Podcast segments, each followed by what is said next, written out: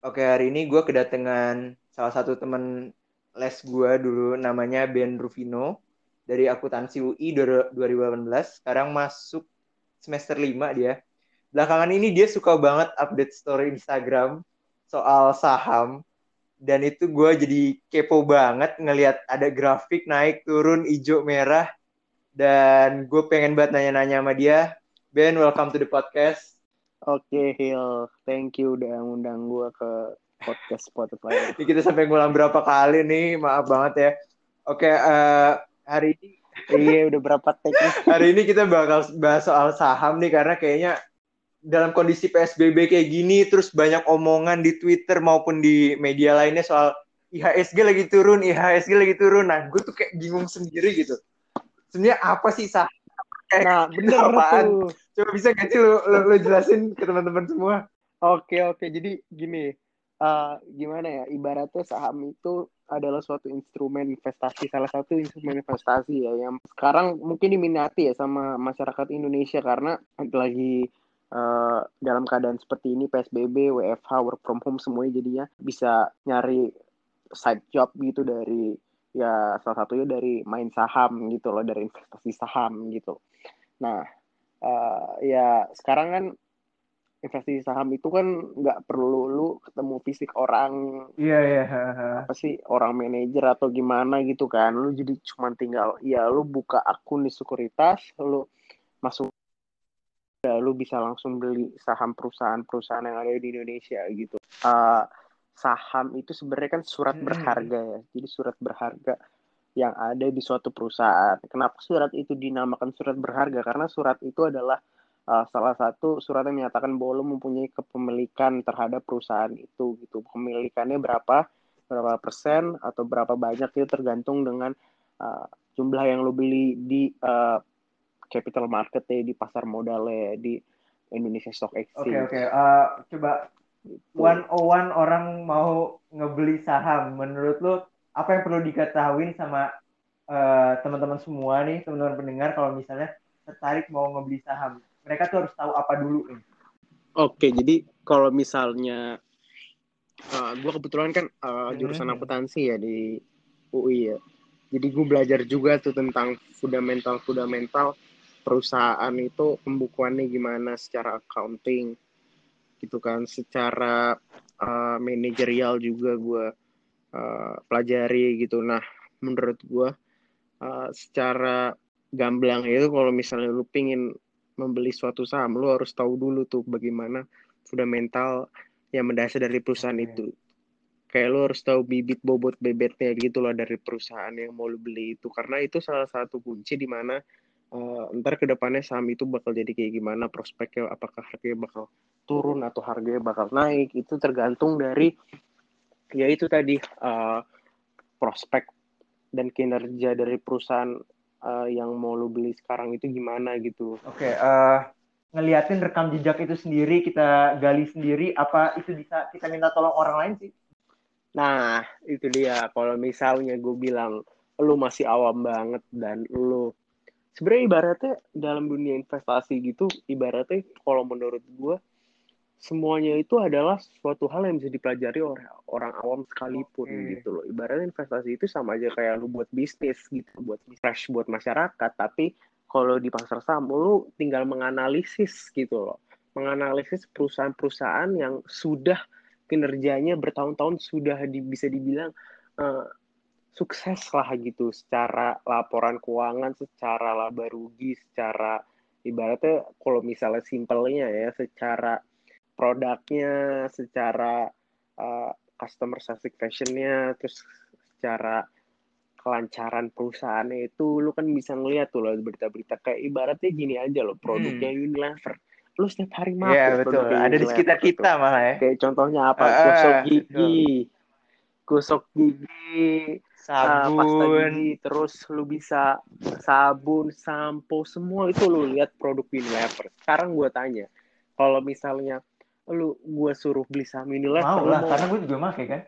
Itu dia yang jadi uh, apa sih salah satu pertimbangan saat lu mau beli saham. Karena lu make produk itu dan lu prospek lu ke depan lu bakal make terus. Jadi otomatis mungkin saham itu ya mungkin ibaratnya nggak cuma lu doang kan yang make gitu. Kalau cuma lu doang yang make ya sorry sorry aja nih perusahaan nih. Iya, iya, untung gak, gak, eh, tau gue juga nggak bakal bisa buka saham juga gak sih? Maksudnya kalau misalnya perusahaan kecil gitu apakah mereka mereka bisa buka saham nah, atau itu nah iya kalau misalnya perusahaan di dalam uh, bursa efek itu sebenarnya uh, dia itu kalau secara gue lihat ya secara gue lihat dan secara fakta di uh, lapangan gitu bahwa perusahaan yang ada di uh, Indonesia Stock Exchange itu adalah perusahaan yang sebenarnya bisa mencatatkan keuntungan hmm. gitu dalam dalam proses bisnisnya gitu. Mereka bisa untung dulu laporan keuangannya untung, bisa profit baru mereka bisa melantai di bursa gitu. Ibaratnya oh, IPO. IPO tuh. Oh. Bisa IPO di bursa gitu. Ini kan banyak banyak banget nih sekarang yang begitu udah ngomongin saham dan macem-macem di entah di Instagram atau di Twitter tuh banyak banget yang uh, ngasih tahu caranya nge uh, cara kita jadi investor atau ngebeli saham tuh kayak gimana. Dan banyak juga yang bilang bahwa kalau misalnya lu beli saham tuh lu udah pasti kaya. Itu bener gak sih Ben menurut lu? itu itu benar-benar salah. Bener-bener salah, bukan bener tapi bener-bener salah. Gimana tuh jadi gimana? Gini ya, sebenarnya logikanya ya secara logik aja kalau misalnya semua orang bisa kaya dengan bermain hanya dengan bermain saham, kenapa nggak semua orang bermain saham? Kerjaannya cuma duduk, terus merhatiin komputer kita beli jual saham gitu setiap hari dapat untungnya banyak gitu. Kalau misalnya bisa seperti itu, kenapa nggak semua orang seperti itu dari dulu gitu loh? Uh. Tapi kenyataannya di Indonesia yang main saham itu justru malah lebih kecil porsinya daripada orang yang uh, lebih banyak malah orang yang buat bisnis sendiri gitu buat mm -hmm. lapangan pekerjaan sendiri dengan buat UMKM gitu ibaratnya kayak bisnis online juga gitu malah iya, UMKM gitu ya seperti itu daripada orang yang berkecimpung di dunia persahaman gitu. Iya bener, karena menurut mereka uh, uh, gimana ya? Menurut mereka ya pasar saham itu ya dipenuhi dengan high risk high reward gitu loh. Lo nggak bisa uh, naruh duit lu di situ dengan aman kalau misalnya lu nggak tahu mekanismenya gitu langsung bobrok gitu baru naruh duit lu uh, berapa ratus juta misalnya terus lu nggak merhatiin, lu nggak nganalisa, lu nggak uh, melihat dengan jeli gitu prospek perusahaan itu ke depannya gimana ya. Iya, iya, lu bisa jadi 50 gak, juta gak, di tahun bakal tiba-tiba gitu. lu bakal punya satu M tiba-tiba begitu lu ngeluarin duit banyak kan. Makanya namanya dibilang investasi kan, jangka panjang kayak gitu. Hmm. Uh, terus gue juga denger-dengar investasi itu bisa kayak ada dua jenis gitu ya, uh, jangka panjang atau jangka pendek. Nah, itu bisa nggak sih lo, lo jelasin ke teman-teman uh, sekalian investasi jangka panjang tuh apa, jangka pendek tuh apa, terus mereka tuh untungnya dari mana, kayak gitu. Oke, jadinya uh, gini ya, kalau menurut gue gitu, uh, time horizon dari uh, investasi itu dibagi jadi uh, tiga ya, ada investasi jangka pendek, ada investasi jangka menengah, sama ada investasi okay. long term. Nah, jadi uh, gini, kalau misalnya investasi jangka pendek gitu ya, yang ibaratnya gitu cuma main aja, hmm. biasanya bisa uh, cuma main-main kayak berapa lah ibaratnya sebulan dua bulan gitu bisa dibilang itu adalah seorang trader gitu, seorang pedagang. Gitu. Jadi uh, seorang pedagang gitu. Jadi kita beli di buy on low, hmm. sell on high gitu loh, ibaratnya.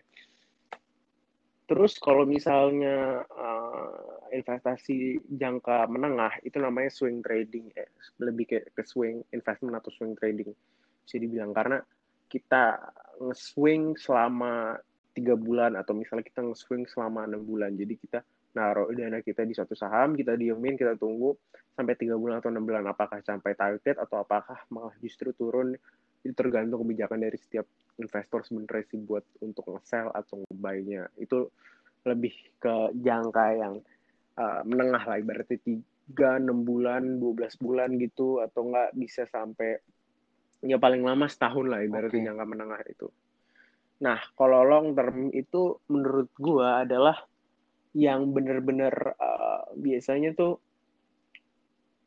value investor gitu ya atau grow investor itu biasanya mereka long term. Karena mereka melihat bahwa prospek perusahaan ini itu di ke depannya gitu kayak misalnya ya dua atau tiga atau empat tahun atau lima tahun ke depan gitu bakal lebih uh, untung gitu ya. Bertumbuh uh, lagi lebih. uh, untung lagi gitu loh. Jadi mereka ibaratnya cuman ngekolek nyimpan saham itu terus mereka tunggu sampai beberapa 4 sampai lima tahun bahwa mereka jual lagi gitu. Jadi ibaratnya lebih santai lah lu tinggal naruh duit terus sudah lu tidur gitu okay. loh. Kayak LKH kalau lu tahu yeah, LKH yeah. tuh salah satu Warren Buffett Indonesia. Iya, yeah, oh itu, itu itu dia juga itu karena dia. begitu. Nah, iya itu dia si LKH ini kalau gue baca-baca dan gue ngeliat uh, beberapa seminar itu dia uh, long term banget dia. Dia tuh ya apa sih namanya value investor yang bener-bener ngelihat saham itu dari fundamental perusahaan ya gitu loh. Bukan secara uh, jangka pendek short term gitu technical analysis gitu bukan gitu. Mereka dia lebih kayak ke fundamental gitu. Jadi ya udah ini tinggal naruh dananya di suatu perusahaan udah dia tinggal tidur nunggu sampai berapa tahun ke depan baru gitu dia bisa untung banyak gitu. Dia untung bisa sekali untung bisa sampai ratusan miliar. Oke benar-benar menarik banget menarik banget. Berarti dia tuh secara nggak langsung berarti dia nggak asal naro juga dong. Dia harusnya udah tahu bahwa ini kayak perusahaan bakal bagus nih prospeknya ke depan. Terus dia bakal naruh di situ terus begitu perusahaannya nah, untung dan gede baru dia ambil gitu kan? Apa gimana? Nah, bener. LKH itu dia adalah salah satu investor yang jeli gitu. Makanya dia bilang bahwa dia adalah Warren hmm, Buffett yeah, Indonesia yeah, nih gini gini gini. Karena emang skill analis dia tuh bener-bener ini bener-bener apa sih namanya uh, high class lah ibaratnya. Dia tuh udah yang uh, udah berpengalaman juga iya cuman sebenarnya dia apakah tapi yang gue tanya apakah dia sebenarnya LKH itu apakah dia punya uh, iya tadi balik lagi ke apakah dia punya degree atau uh, edukasi yang mencukupi kayak misalnya secara uh, formal gitu untuk bermain saham gitu menurut gue yeah. setelah gue baca-baca ya sebenarnya enggak gitu loh maksudnya dia tuh uh, ibaratnya lebih ke experience gitu skill dia tuh lebih ke build oh. the experience dia gitu karena dia sebelumnya ada hmm. satu kayak uh, pegawai bank gitu ya pegawai bank jadi dia setelah itu belajar di situ ya? iya mungkin dia belajar di situ. Setelah uh, itu dia baru jadi terjun ke invest. Oke jadi sebenarnya uh, uh, ini tuh benar-benar bisa dipelajari sama semua orang ya? Nggak nggak cuma sama anak akuntansi ekonomi doang. Ya kan? Nah itu dia. Bener banget. Jadi uh, gue bisa uh, uh, gue bisa bilang bahwa saham itu dan every investment gitu bisa dipelajari oleh orang seorang awam apa pun gitu mungkin bisa mempelajari itu gitu loh. Jadi uh, kalau misalnya lu punya edukasi kayak gue misalnya ekonomi secara formal, akuntansi gitu ya. Sebenarnya lebih kayak added value aja sih gitu loh. Hmm. Kayak added value uh, dalam um, menganalisa perusahaan-perusahaan gitu mungkin. Ya gitu aja sebenarnya nggak ada signifikan differentiation gitu loh. Cuman ya lu dapet added value aja dari lu bisa punya nyuri start. Ibaratnya lu bisa nyuri start juga kan kalau misalnya lu punya formal education kayak gua gini. Tadi kan kita udah ngomongin soal ini ya, apa namanya? Uh, si LKH yang dia belajar dari uh, informal, jadi dari pengalamannya langsung. Nah, mungkin hmm. teman-teman teman-teman kita di sini juga ada yang lagi baru mau nyoba uh, ikutan buat naro saham atau lagi kepo mau kepoin sedikit-sedikit gitu nge nabung saham kayak gimana.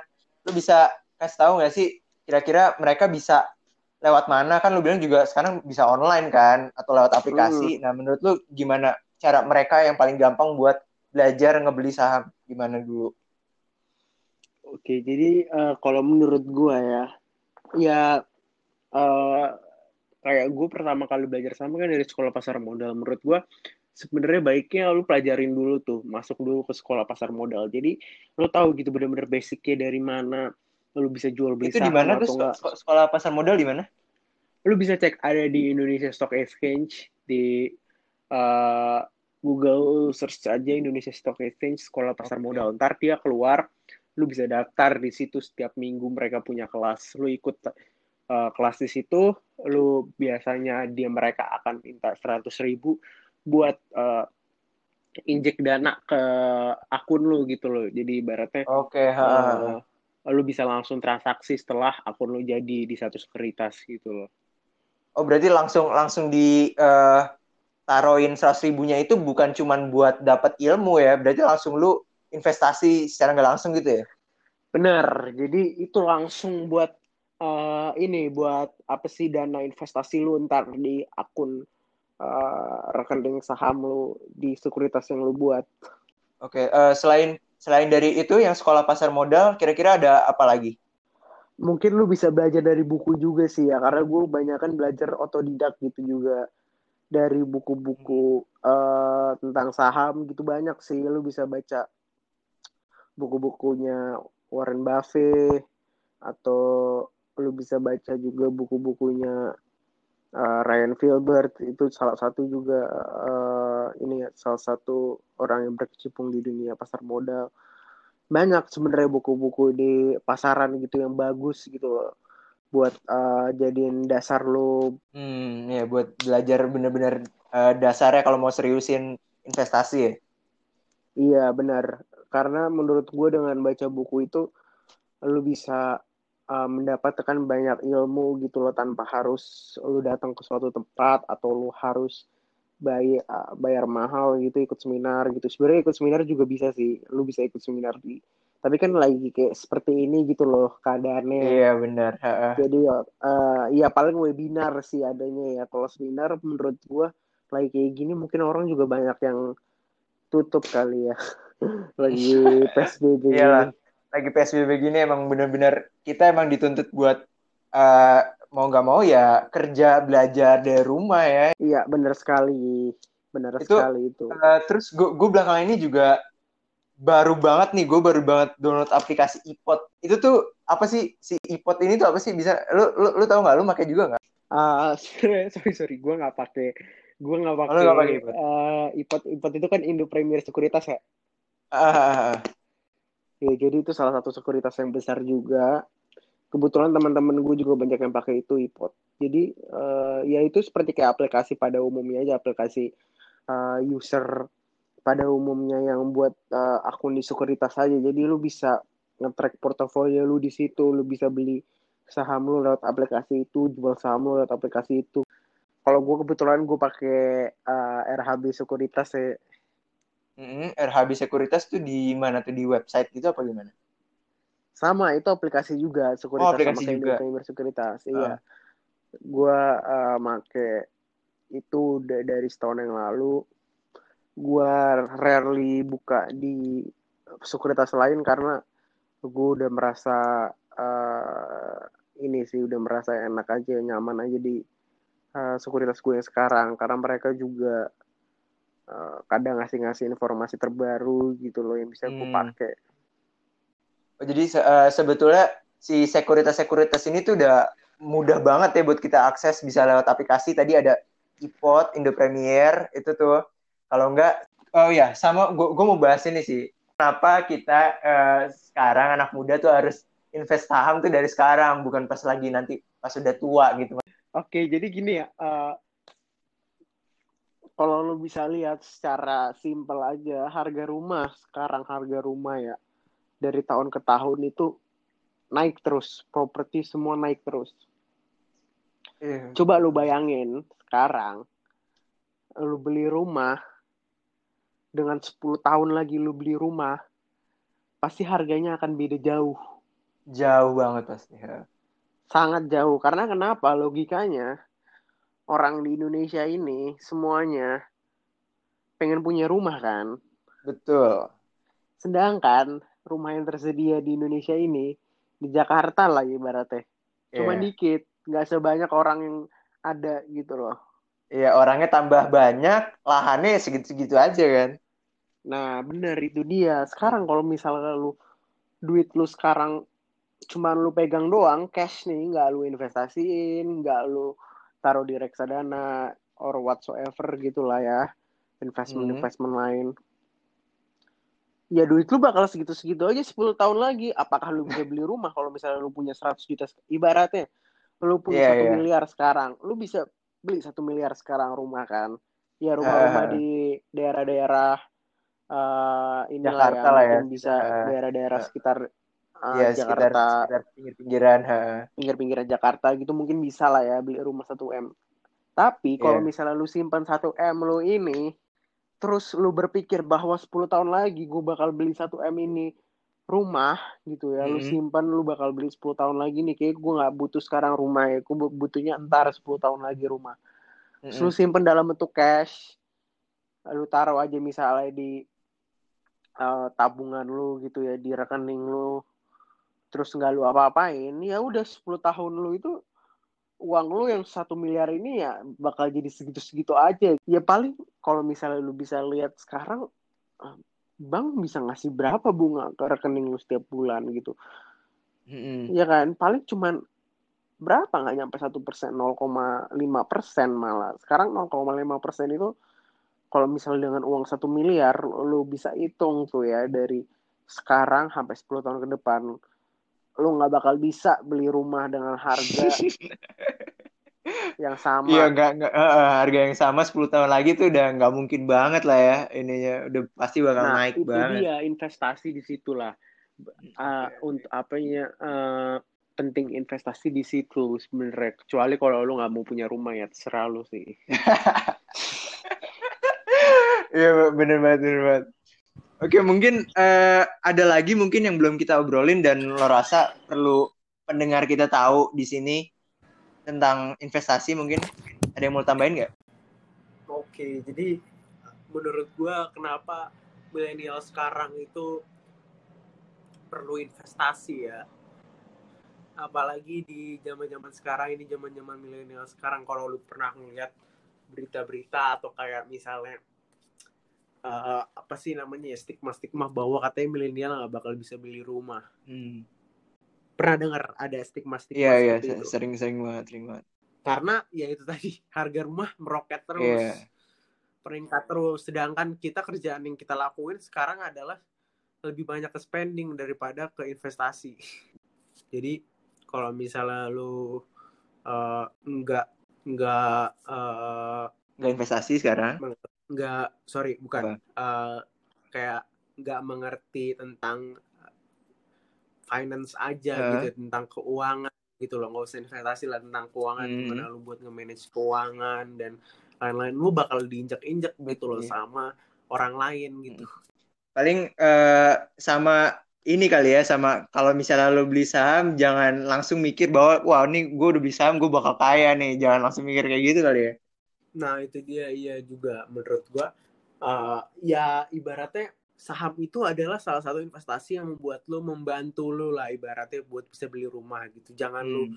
uh, berharap banyak bahwa investasi ya mungkin bisa ya mungkin uh, sebenarnya bisa sih banyak malah menurut gua yang Iya, ada saham instrumen bukannya instrumen dikit. lain-lain juga kan, bukan cuma saham juga, iya ada juga. ada instrumen lain juga bukan cuma saham doang gitu ada, Ada komoditas obligasi ada Pasar uang lah, tadi, ada. reksadana.